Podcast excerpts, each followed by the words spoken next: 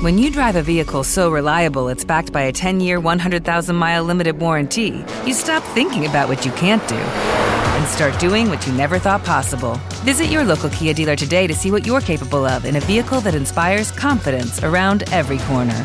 Kia, movement that inspires. Call 800-333-4KIA for details. Always drive safely. Limited inventory available. Warranties include 10-year 100,000-mile powertrain and 5-year 60,000-mile basic. Warranties are limited. See retailer for details.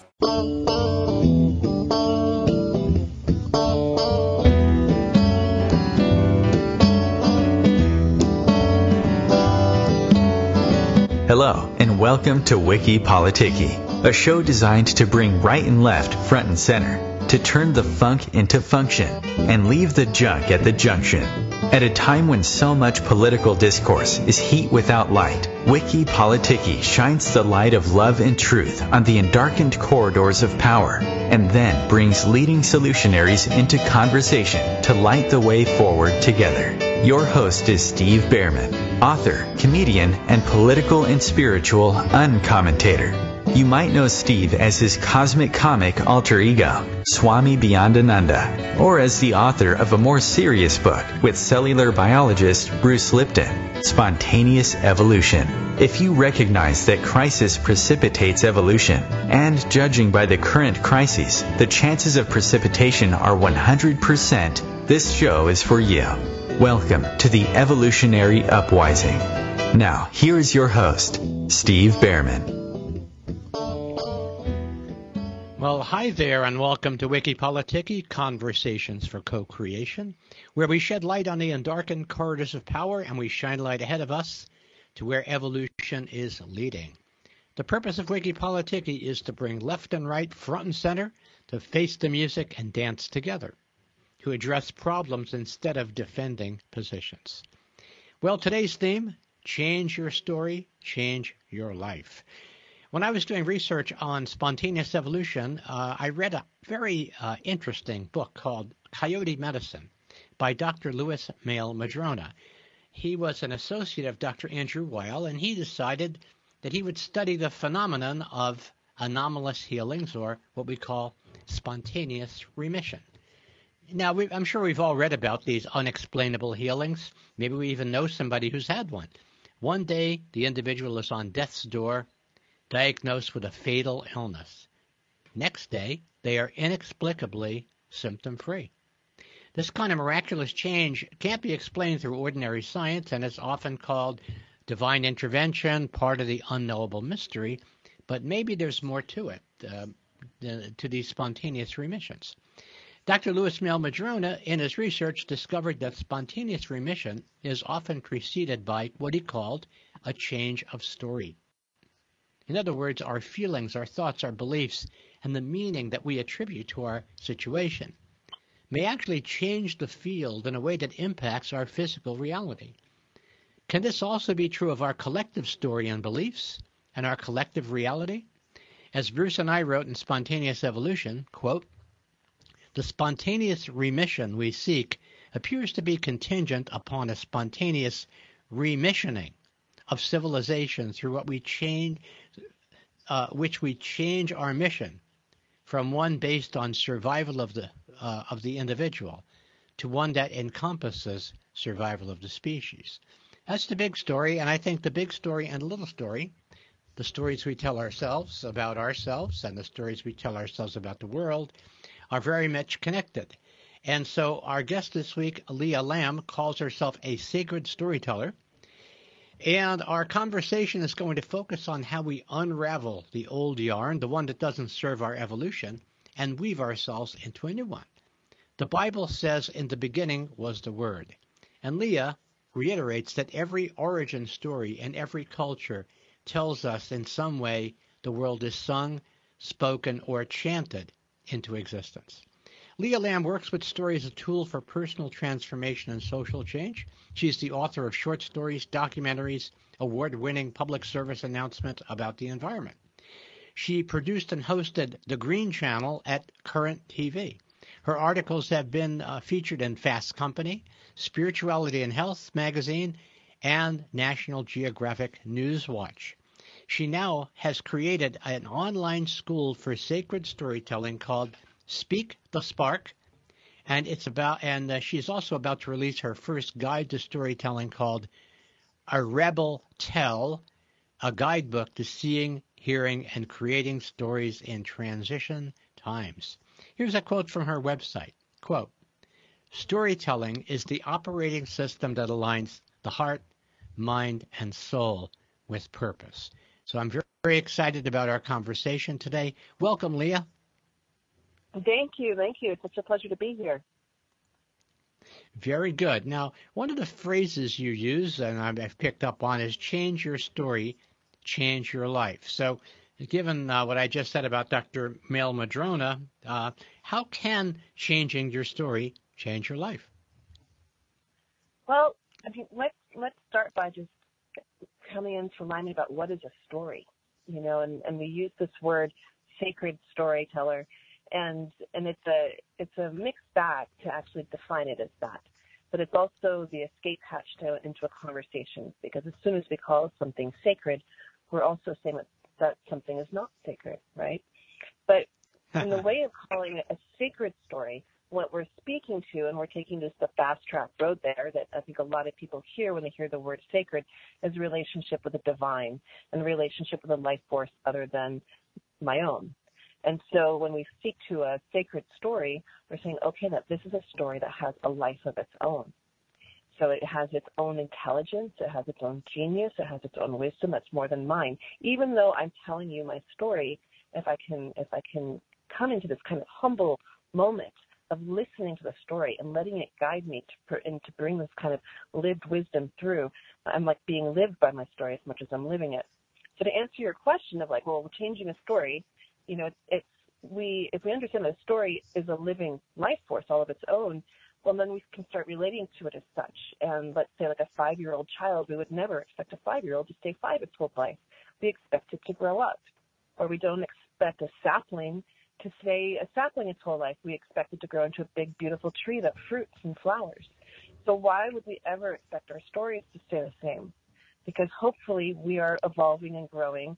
And so as we live our stories, as we integrate our stories, and as we tell our stories, they shift, they transform, they have more and more to offer each time we tell them.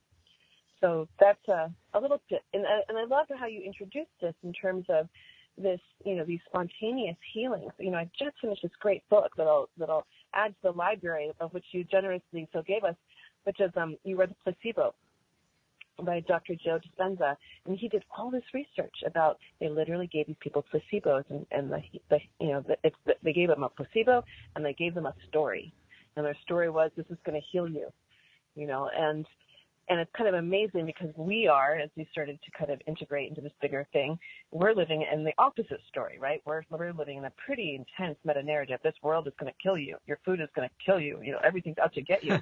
And that's like, you know, it's like, whoa, you know, that's our story. And look what's happening, right? So I think one of the key things is once we can understand that we are living among stories. And some of them have the life of the divine in them and are here to serve, life. It is a life that serves life. And some of them are zombie stories. They are stories that are not here to serve life. They are stories that are here on the take. They are here. There are stories that are created for a certain purpose. Of sometimes it's profit driven. Some of these stories carry fear. And if you're not able to do your job as a story spotter and be like, that's a story. Do I choose to give my life force to that story by listening it? Not only listening to it, but allowing it to live inside of me. And so that's a bit of a beginning, you know, to start talking about this whole idea of changing stories.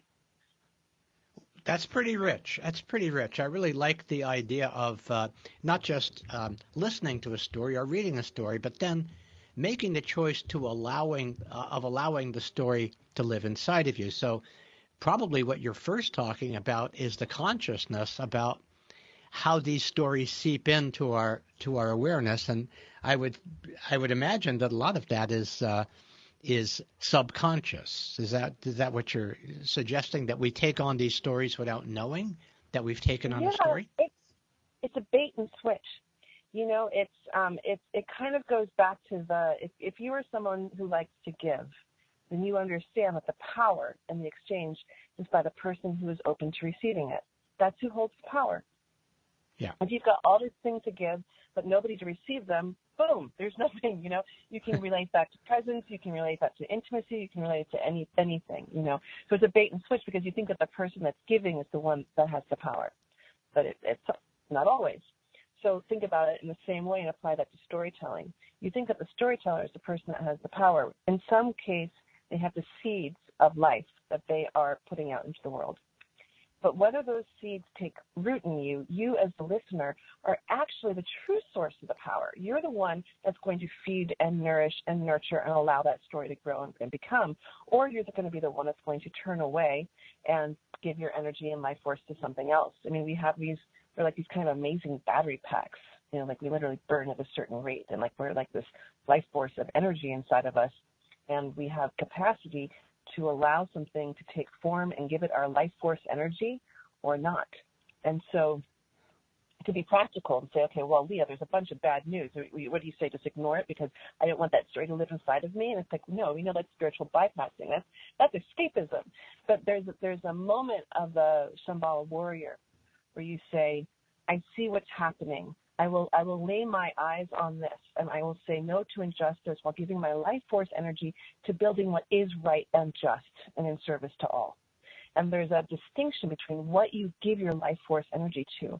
And I think that sometimes we're raised, or I was raised, I should say, to in this form of active resistance. But, you know, like, ask the Jews. You know, I'm going to say this.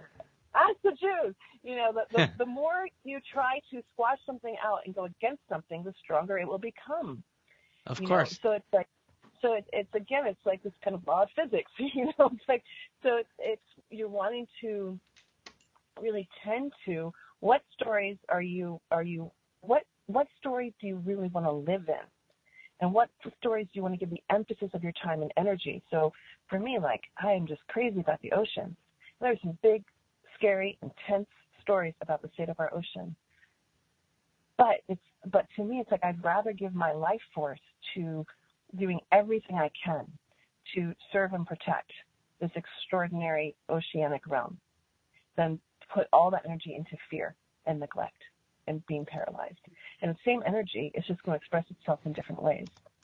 Same story. You know, living in the same story, this is something that needs to be protected, but how do we live the story? Yeah, it sounds like what you're the distinction that you're making is it's very, very important because a lot of people have done what you call the spiritual bypass and so on. The story that what you're suggesting is face, fear, practice, love. So you're looking at the fear. You're not shying away from it, and that's really the warrior spirit is not denial. The warrior spirit is being present. And then and then recognizing, as you suggest, that there's a choice right there. How about some of your own stories? I mean, how did you, tell us about how your life as an artist developed and how you became fascinated with this idea of story? You know, it got me when I was young. I grew up in an era where kids were allowed to run free in the land. You know, and I grew up in this big 40-acre property in Vermont, a place that you know well. And I spent a lot of time alone. And because I spent all this time alone, I think I got to, like, really have time with my imagination, and I got to get to know it. And that imagination got me through the good times. It got me through hard times. You know, I moved almost every year of my life when I was growing up as a kid. And for anyone that's had to experience what it is to be the new kid in school, you will know that it is not easy, let alone every single year. And for me, books just became my escape. They became like the companionship that wasn't going to pick on me, you know. And then as I got older, you know, it's like it was my entertainment. But as I got older, and I went through a very devastating loss at a young age, where my best friend committed suicide in high school. It became the place where I... With the Lucky Land Slots, you can get lucky just about anywhere. This is your captain speaking. We've got clear runway and the weather's fine, but we're just going to circle up here a while and get lucky. No, nothing like that. It's just these cash prizes add up quick. So I suggest you sit back, keep your tray table upright, and start getting lucky. Play for free at LuckyLandSlots.com. Are you feeling lucky? No purchase necessary. Void where prohibited by law. 18 plus terms and conditions apply. See website for details. With Lucky Land Slots, you can get lucky just about anywhere. Dearly beloved, we are gathered here today to... Has anyone seen the bride and groom? Sorry, we're here. We were getting lucky in the limo and we lost track of time. No, Lucky Land Casino, with cash prizes that add up quicker than a guest registry. In that case, I pronounce you lucky. Play for free at LuckyLandSlots.com. Daily bonuses are waiting. No purchase necessary. Void where prohibited by law. 18 plus. Terms and conditions apply. See website for details. It became the place where I could live with my grief and make sense of my grief. And so I ended up writing a play that was then produced in a professional festival. And I think just because that was my mechanism, I had become so intimate with stories that it's a place that I not only went to escape, but it's the place where I ended up going in to make sense of the world. And then that just continued to evolve over time. Yeah, so interesting how that kind of a devastating thing that happens. You know, it always sounds cliched when people say, you know, when I got whatever the horrible thing was, it was the best thing that ever happened to me. Because as all stories or many stories reveal, these challenges are what bring forth our the higher nature that we have and the great skills that we haven't developed yet. And so, you know, you can look back on that horrible thing, which was, I'm sure, still horrible when you look back on it. And yet you see the gift that it was, and not just to you, but to the people that you're sharing your experience with and mentoring. So how did that, you know, you've been a writer. You also did some TV. Tell us about the Green Channel. What was the Green Channel? So that was Current TV back in the day. For those of you who remember, was Al Gore's television network. Ah, and, that's right. Yep.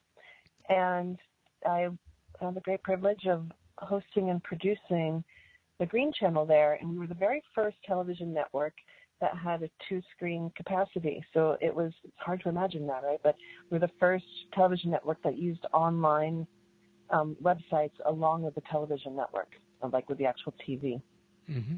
And it was an extraordinary moment to be alive in the great narrative of the environment, because I really got to see what people cared about. You know, kittens, shapely women. I can tell you that it's not necessarily, with shock and surprise, it's not climate science. It's not the first thing that people will click on if given the option. But I also, what I really got to see, it was that critical moment when we were just beginning to come out and talk about climate change. We were trying to solve the big question, you know, how do you give people the information so that they feel the inspiration to have the motivation to take action? And what I learned in that process is that there are a lot of really good people who don't fully understand the depth of story, who don't understand the depth of story and its impact on humans, and don't understand that humans are literally not designed to metabolize news and information. We don't know what to do with it. We are made out of stories. Stories help us have belief systems. They give us values, and they tell us what's possible. And so we're in this very strange, broken narrative that's breaking the rules of how humans know how to thrive and function, and have it. And we're lacking a. And this is the greatest thing that the climate, you know, change movement showed us, is we're lacking a shared story, right? We're lacking a story that everyone, no matter who you are, can live inside of. Good. Oh, we'll be back right after this break with Leah Lamb. We're going to be talking about healing stories and releasing the ones that are shadowy, blocking stories that put a shadow on us. This is Steve Bearman, Wiki Politiki, and we're back after this message.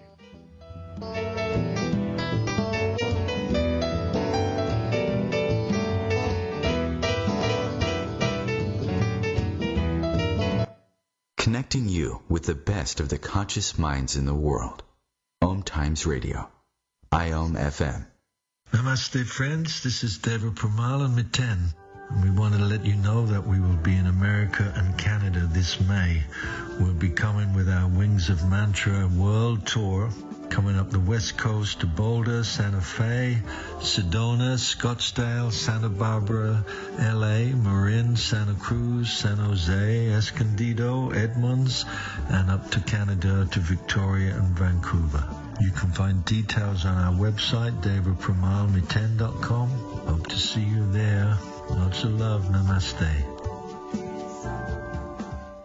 More than 24 million Americans have an autoimmune disorder, and that number continues to grow. I'm Sharon Saylor, and I'm one of those 24 million. To put that number in perspective, cancer affects about 9 million and heart disease up to 22 million. That's why I've brought together top experts and those thriving regardless of their diagnosis to bring you the latest, most up-to-date information. Join me, Sharon Saylor, Friday night, 7 p.m. Eastern, for the Autoimmune Hour on Life Interrupted Radio to find out how to live your life uninterrupted. Are you done with the daily barrage of negativity? Ready for some positivity? Creations Magazine has been inspiring the soul for over 30 years, delivering thought-provoking and solution-driven articles, essays, and poetry that inspire you to enjoy a vibrant life. Holistic health, personal and spiritual growth, relationships, the environment, and so much more. Read us online or order a subscription, creationsmagazine.com. 911, what is your emergency? My kid shot himself. All right, where's the wound, sir? 911, what's your emergency? Please help. My son shot his brother. 911, what is your emergency? Okay. 911, please state your emergency. Every day, 8 kids and teens are unintentionally killed or injured by loaded and unlocked guns. It wasn't locked. It wasn't locked. Learn how to make your home safer at endfamilyfire.org. Brought to you by the Ad Council and End Family Fire.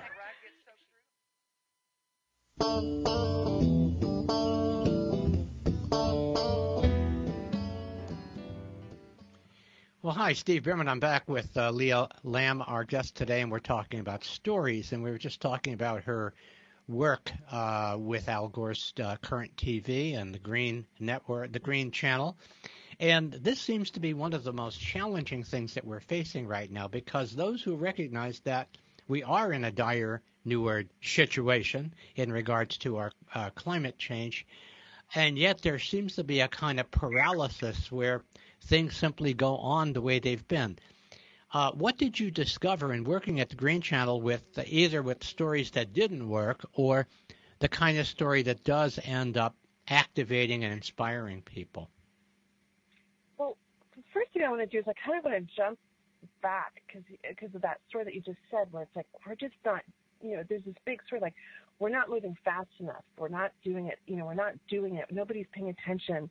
We're behind, and the world's going to end, and the oceans are going to be done in 2050. And you know, so we've got some really big, and you know, behind all that is this meta story. Change is hard. You know, change happens. It's a part of life. We are changing every single day. So maybe we can just back up and be like, whose story is it that change is hard? Because we are in one of the most extraordinary times of transition that we know. And my dear friend Matthew Stillman, who is the amazing story consult, if anyone's looking for one, we were just talking about some of the hidden stories of our time and prophecies and this idea of that, you know, we're so important, that we're much more important than any other times on the planet because of our moment in time, you know. And I think everyone thinks that about the time that they're living in because it's the time that they're living in, right? So if we could just take a step back and be like, oh my gosh, we are living at one of the most rapidly changing times that we are aware of on the planet. And it is asking something of humans that's never been asked before.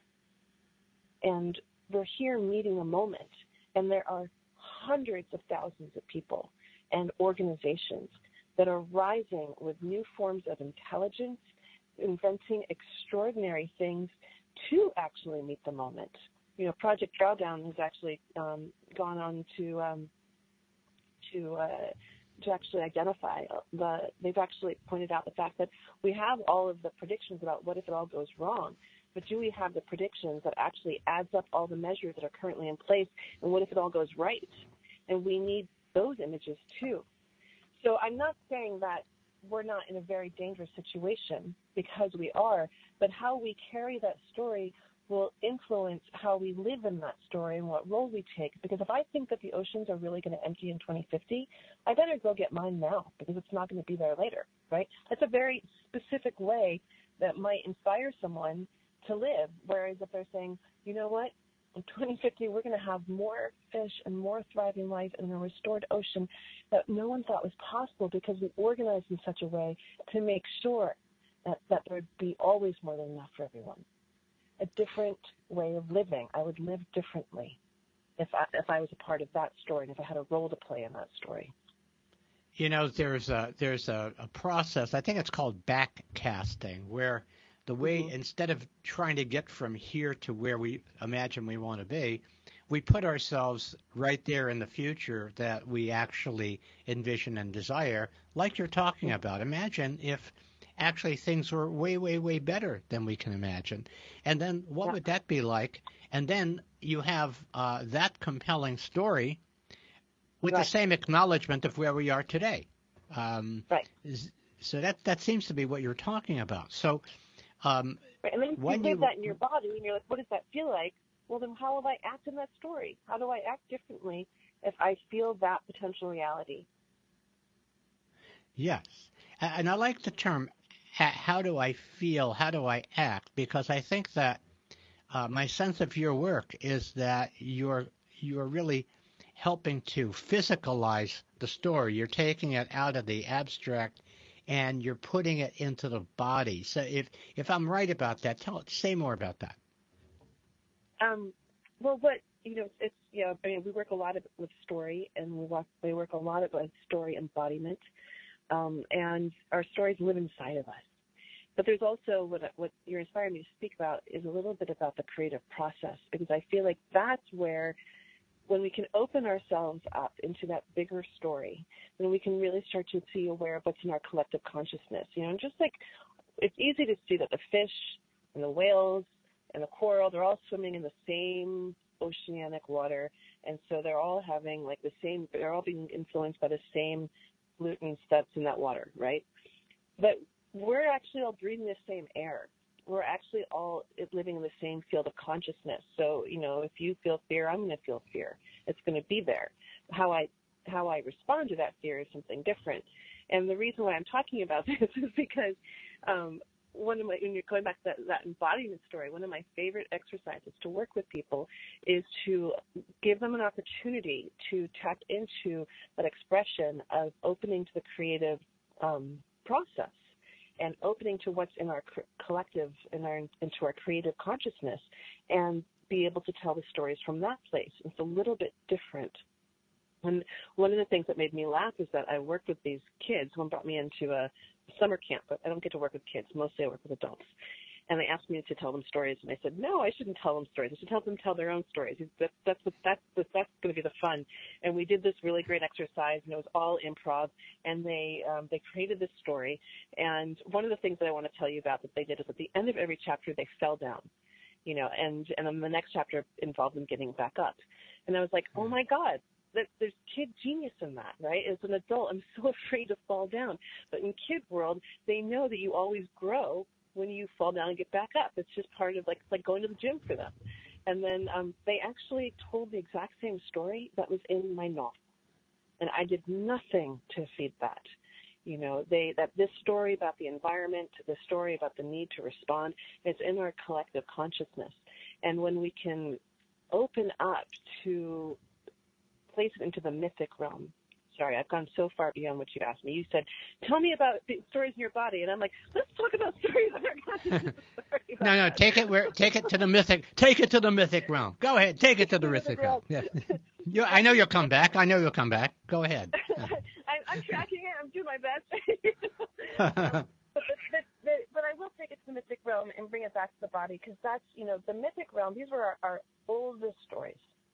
And why it's worth understanding about our relationship to the myth, and then our fall from grace of relationships with the myth, is that it also speaks to our relationship to ourselves as creators, of authors, of having authority over our life and not seeing ourselves and the godliness in ourselves and ourselves as creators. And so Lucky Land Casino, asking people, what's the weirdest place you've gotten lucky? Lucky? In line at the deli, I guess? Aha, in my dentist's office. More than once, actually. Do I have to say? Yes, you do. In the car, before my kids' PTA meeting. Really? Yes. Excuse me, what's the weirdest place you've gotten lucky? I never win and tell. Well, there you have it. You can get lucky anywhere, playing at LuckyLandSlots.com. Play for free right now. Are you feeling lucky? No purchase necessary. Void where prohibited by law. 18 plus. Terms and conditions apply. See website for details. It is Ryan here, and I have a question for you. What do you do when you win? Like, are you a fist pumper? A woohooer, a hand clapper, a high fiver. I kind of like the high five, but if you want to hone in on those winning moves, check out Chumba Casino. At chumbacasino.com, choose from hundreds of social casino style games for your chance to redeem serious cash prizes. There are new game releases weekly, plus free daily bonuses. So don't wait. Start having the most fun ever at chumbacasino.com. No purchase necessary. VGW Group. Void where prohibited by law. See terms and conditions. 18 plus. They used to say that, you know, now we say Neptune is king of the oceans. Well, it used to be that Neptune was the ocean. And just that little tweak of language started to talk and show that this separation between humans and the natural world and our integrated relationship. So wow. I speak to all this just to come back to this conversation around the mythic realms. It's like, I love how Michael Mead speaks to it. You know, behind this dimension is the mythic dimension. And it's, you know, for those who play in that kind of conversation that there's multiple dimensions and we can exist in multiple dimensions. Our story is then, now imagine what if your story is actually playing out the same way, just in different dimensions, playing out in different roles. And so when we can understand and see this dimension, this reality, and how it plays out in the mythic dimension, and we can see ourselves, our archetypal energies. We can see our symbolic form. We can see the essence of our being outside of the costume of our ego and our body. And when we can come into relationship with that, then we're having another way, another tool of coming into relationship to our wholeness. You know, so it's a little bit hard to explain rather than do. This is definitely much more of like a doing exercise. But let's say, you know, I'm just going to pick something out. Let's say that you're someone that has, like, in the mythic realm, you show up as a dragon, you know, and you've got this fierce dragon energy, or maybe you're the clown, you know, and it's like, if you have full permission to embody that archetypal energy of yourself and allow that to come into your human form and really, like, feel that expression, or maybe you're a whale in the mythic, you know, dimension in your mythic story. And you can feel the hugeness of what it is to be a whale. You've got full permission. No longer is it the feminine story that, you know, there's not enough space for me. Now, the blue whale does not have a story that there's not enough space for her in the ocean, right? She's big. She takes up space, and she's loved for that, you know. And if you can feel that in your body and feel that in your beingness, you might walk in the world a different way because all of you have permission to be here. That makes sense. You know, the greatness that you're talking about that comes from these mythical stories. You know, I remember back when classical civilization used to be taught in college, and, you know, sometime in the 70s or possibly 80s, it was determined that was not relevant for modern times. We need to study more science. We need to be more practical. And so we've gotten now two or more generations where if you really want to find these stories, you have to look hard because they're not part of the conversation. You know, we don't refer to the Greek gods that much, where people are going to really understand who Neptune was, or Roman gods, or whatever. So the point is that we've, in a certain sense, been given the tools that we have for everybody to do their own movie right now. I mean, right now in terms of media, everybody can broadcast, everybody could write a book, do a CD, etc., etc. And yet there is a dearth of connection to these timeless stories. And so that brings me to a question that's been really fascinating me since I saw it on your website. You talk about killing the hero's journey. So we've just been talking about archetypal stories. What do you mean by killing the hero's journey? Right. Well, Joseph Campbell gave us this fantastic mechanism, right? And then it got picked up by our lovely creator of Star Wars, and it was brought to us as if this is the story structure. It's the only one that we live within. And it was a very, obviously absolute genius in it, and also not a complete truth in it. There's many different story structures. The very big challenge that we have been now dealt to deal with is that if we believe that no matter what, we are living out a hero's journey, no matter what, we have to have a monster to slay. It's a very masculine approach to life. It means that no matter what, in order to have ascension and to find our best selves and connect to our warriors, connect to our inner superpowers, we have to have something other that must be slayed. And it involves and requires othering. So it also involves that we're going to make monsters. And monsters are made by those around them. Sure. So, wow, that's a very interesting idea. Sure. Yeah.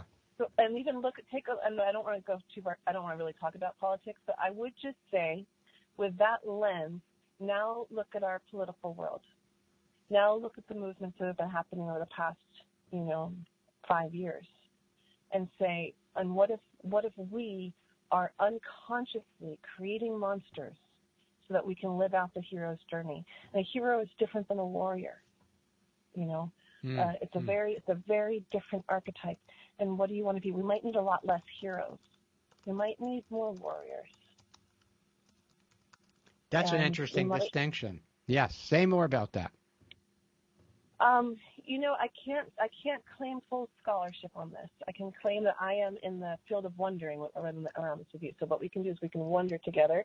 And this is something that I have learned from some of my elders, including Stephen Jenkinson, that when you wonder about something, it can come through. But I think part of the hero story is the power of one, and we have this idea of someone is going to have that superpower, and he, usually it's a he, or it could be a she, more and more, is going to go out and they're going to save the world and they're going to save the town because they've got that special thing and they're the one. I don't have to do it because I'm not the one. They're the one, So there's a hero, right? And the power of one is one of the biggest bunk myths on the planet. Sure, it's really entertaining, and it allows us to sit into this passive role because someone else is going to take care of it for us. It makes us, and it even, I would say, perpetuates a little bit of the victim role and the victim archetype. Whereas if you come into a warrior, warriors work together.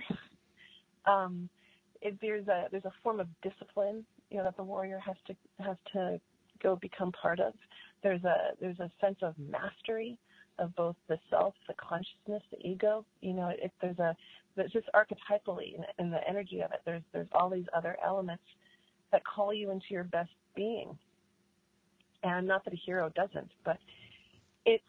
And I would say that what is really asking to be happening right now is it's time to kill off the power of one story and really celebrate the truth of what's happening in our time, which is the power of the collective. That's what we're seeing in our social media. That's what we're seeing even in our Marvel movies. Our Marvel movies have changed so that even they aren't showing us the power of one anymore, but they're actually showing us the power of the collective.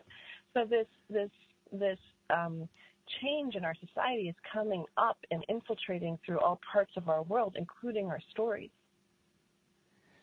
What a very, very interesting idea. Now, I've framed it. This may be a little bit distorted from what you're talking about, but I've said that at this moment in history, given the challenge that we have, our entire species is that one who happens to be in that reluctant hero's role. Does that make any sense? That's the collective is really going through that passage of being challenged by forces that are both external and internal. Yeah, yeah. And I really appreciate that perspective. And that's okay. Hold that thought till we get back after this break. Fascinating conversation about stories with Leah Lamb. This is Steve Bearman, and we'll be back shortly.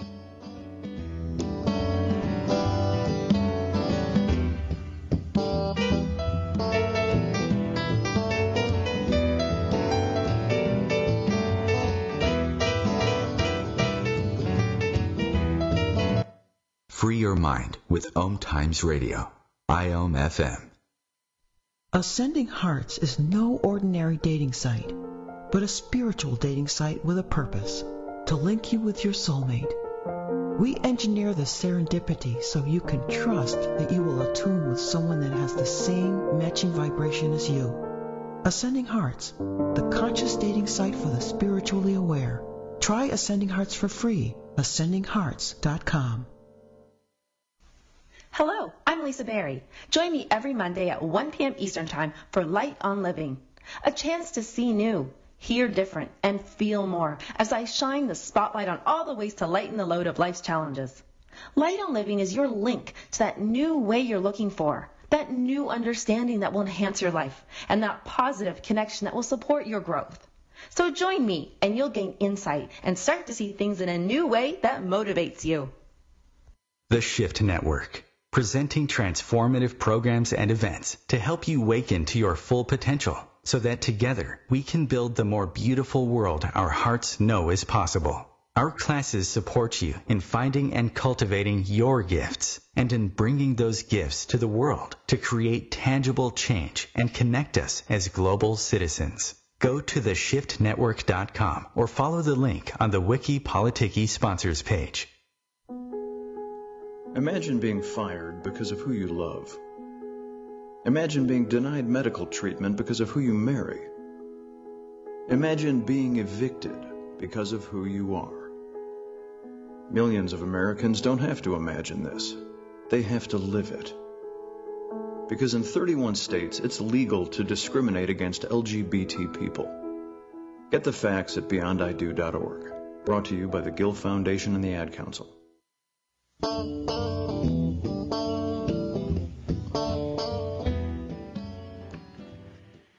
Oh, hi, this is Steve Bearman with Leah Lamb, and we're doing something that she had suggested, wondering together. That this is a conversation that's hard to confine to just 1 hour. So let's jump back in. You had a thought that was half formed. I want to make sure that you had a chance to finish what you were going to say. Oh gosh, you know, easy come. Assuming you remember it. Okay. I'll take you off the hook. I wonder what she was going to say. I know you know. Yeah, we both wonder what you were going to say. But let's look at our collective story, not just the climate change story, but all of these other stories that have to do with the separation, the direness, the kinds of opposition, fighting monsters, and so on. Given your experience in the climate change arena and so on, what is a helpful warrior story as it relates to the challenges that we face right now as a species? And of course, it's fractal, so it means that individually we're going through the same things as we're going through as a species. So say more about the kinds of stories that have emerged. Perhaps it's some people that you've coached that came up with stories that were intriguingly helpful during these times.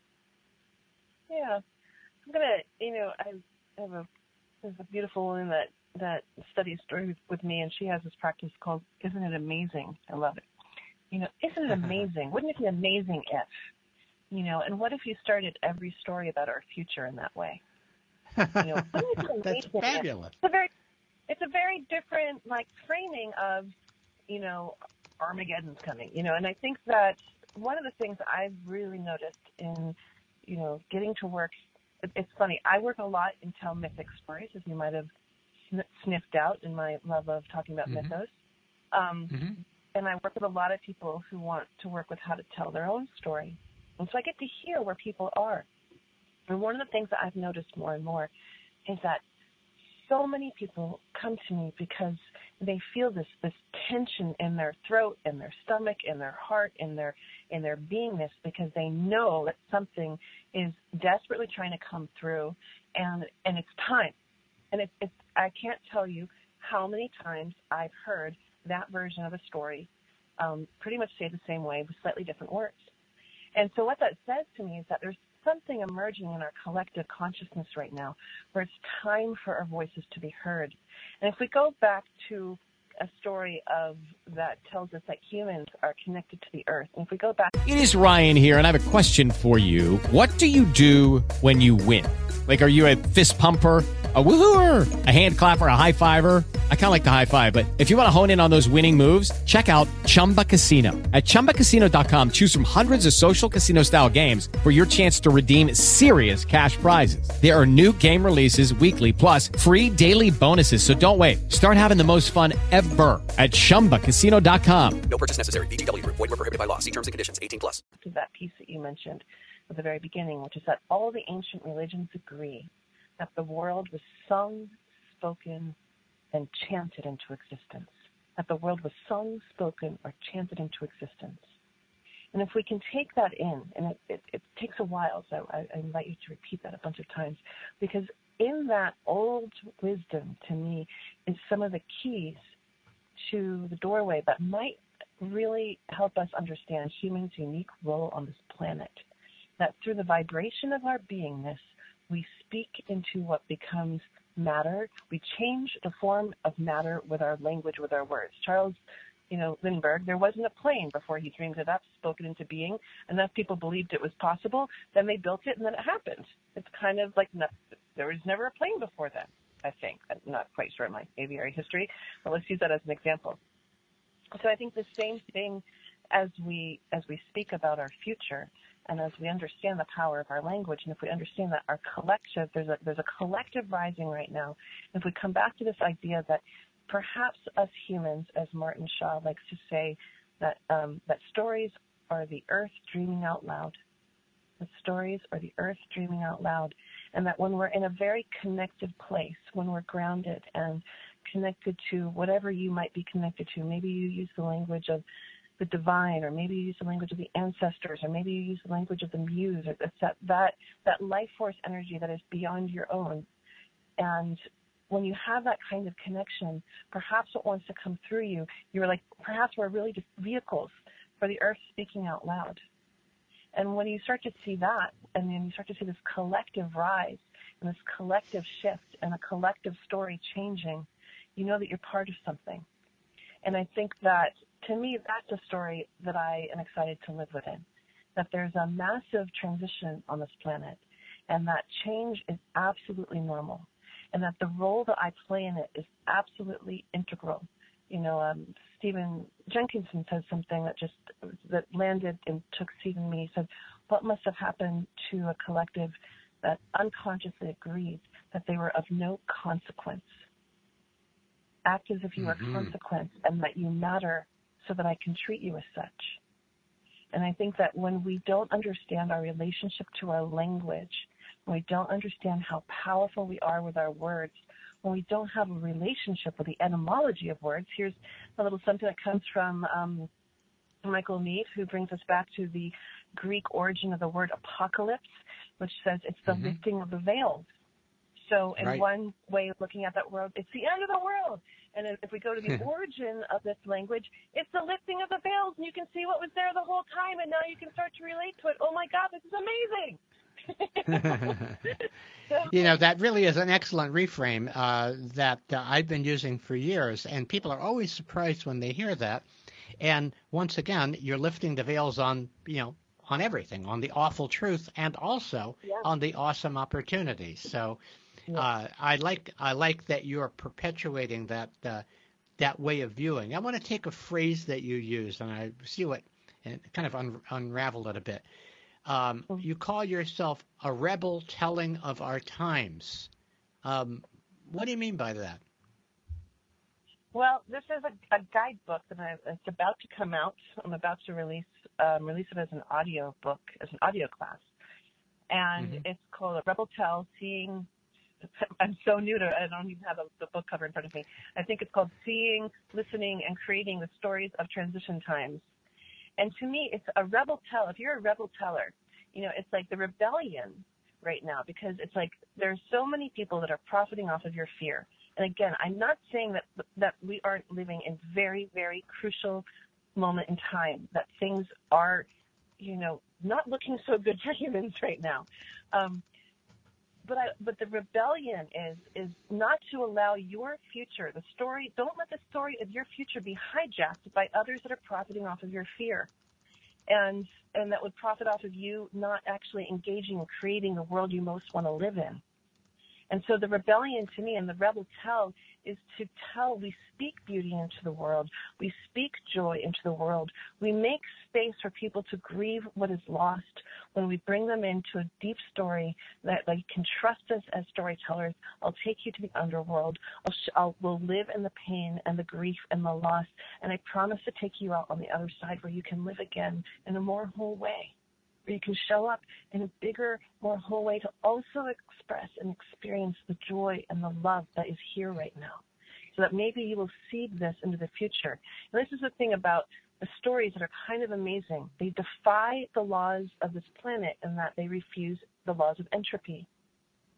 Stories and plastic both refuse entropy. They don't break down, you know. And a story, you know, we have stories that have been around for like thousands and thousands and thousands of years, longer than any physical structure on the planet. You know, we have stories that are older, and they have managed to survive time. And so what story are you going to tell about this transition time that's going to be the bedrock foundation for those that come behind you? Because that is might be the only thing you can truly leave behind that will be carried beyond anything. And so people want to speak about the legacy, and they want to speak about what they're leaving behind. The statue is going to break down eventually. But if you know how to speak in such a way that your story can be carried and it has such an offering and such a gift and such a life that it takes seed in someone else and they carry it, and maybe the wind will carry it, and maybe the trees will pick it up, and if you're really lucky, maybe a rock will hold it long enough so that when someone else sits down on it in kind of a rough moment in some future time, your story will seep out and feed and nourish them in a way that none of us can truly imagine is possible, because not many of us hold those old ways of being in relationship to the elements, but it's still possible and available to us. Wow, what a great idea. The why stories live. They don't break down. That story fell apart. That's deconstructed. All the pieces are laying on the – no. That makes me even more curious as to over the course of your life till now, what stories have influenced you the most, whether it's a book or a movie or simply a mythological story? Any come to mind as being particularly transformational for you? Yeah, I mean, John Steinbeck, first of all. I mean, The Grapes of Wrath changed my life. And that last scene, I feel like, was an instructional guide for our times. And I don't want to speak too much of it. If you have not read The Grapes of Wrath, and if you do not remember what happened on that last page, you can't just go read the last page to get the medicine of it. But it shows the power of humanity and how, just what I said, that how you can have beauty and a prayer for what comes next, even in the depth of sorrow and grief for what's being lost. So I think that story definitely has carried me through. It'll send me back to read it, the last page. No, it will. It will. I don't remember that. So that's been, you know, many years since high school since I read that book, even though I saw the movie and et cetera, et cetera. But that's really very interesting that impacted you, because, and again, it was a Phoenix Rising story, it sounds like. Oh, it's sort of like that. But, you know, what John Steinbeck says is that if the story is going to take life and be carried, it has to be universal. It has to be about everyone, or it won't survive.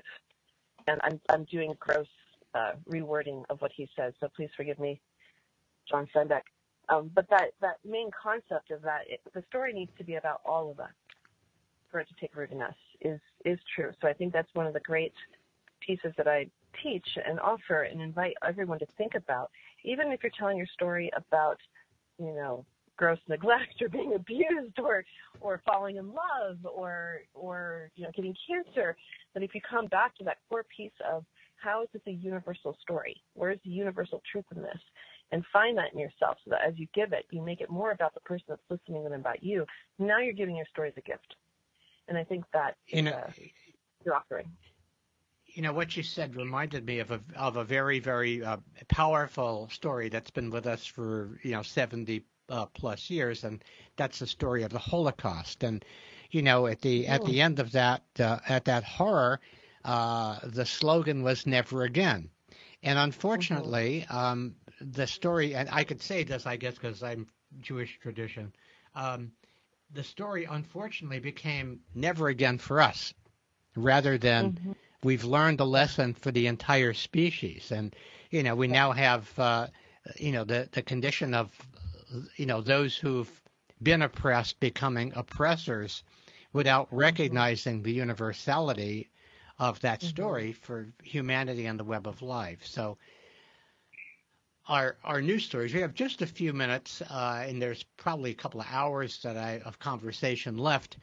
What would you like to, in the last 3 or 4 minutes of the interview, what would you like to leave people with in terms of, and by the way, we have a link to your website on the Wiki Politiki page, so people can, when they listen to this, they can click on your website and see more about what you do.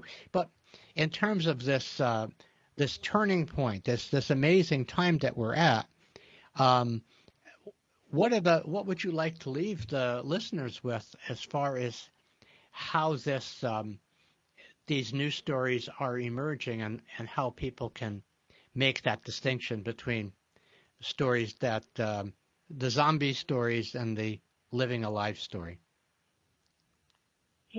I would invite you into wondering, what kind of storyteller are you? If we have so many spokes on the wheels, and some of us are carrying the old stories. They're like stewards of the old stories, and the Australians say, we have to tell the old stories so that they can live in the present, so that they might live in the future. And we're losing a lot of our old stories. That's where our wisdom is. That's where we can learn from. So are you drawn to the old myths, or are you? I consider myself a midwife of stories. I'm catching the new ones as they're coming in. What are the stories that are coming in to serve this time? Are you an alchemist and a healer? And are you looking at some of the old fairy tales like Sleeping Beauty and saying, honey, it's time for you to grow up. Let's give you some medicine. let's help you evolve a little bit so that you can walk among us again. As a whole being. Are you healing from the old stories? And I think that if you can become really clear about who you are as a storyteller, you can become more conscious of what stories are you willing to catch around you. What kind of stories are you willing to speak into the world? What are the ones that you want to gift and give? And that's also, the more clear you are about what you're in service to, and what you're in service to creating. Like, if hopefully you want to create a beautiful world. I want to create a beautiful world with you. What kind of beautiful stories would we tell that hold the truth of where we are, but also hold the possibility of something amazing? And that would be what I want people into. I love that. Wouldn't it be amazing if? Wouldn't it be amazing if? Wouldn't it be amazing if? Because you're inviting wonder, you're inviting expansiveness, and it's very childlike. It's very childlike, and yet, if we don't learn to think like children, we won't see the possibilities that are already out there. So that's why I'm so excited about the work and play that you're doing. And you said you have an audio book coming out. I think I have the title of it here. I think it's called A Rebel Tell, a guidebook to seeing, hearing, and creating stories in transition times, which I'm sure we're living in. And now you do also do coaching, you do speaking, et cetera, et cetera. It's all true. I'm running that actually as an audio course, as a live video class. I'm running it as a pilot, and each week I'm going to record each chapter, and people can be part of a live Q&A and practice sessions with it. And then I also do private work with people. And what a great idea. A living story that everybody participates in. We're coming to the end of our time here with Leah Lamb, and we've been talking about your stories, new story, old story, and spontaneous remission through spontaneous remissioning.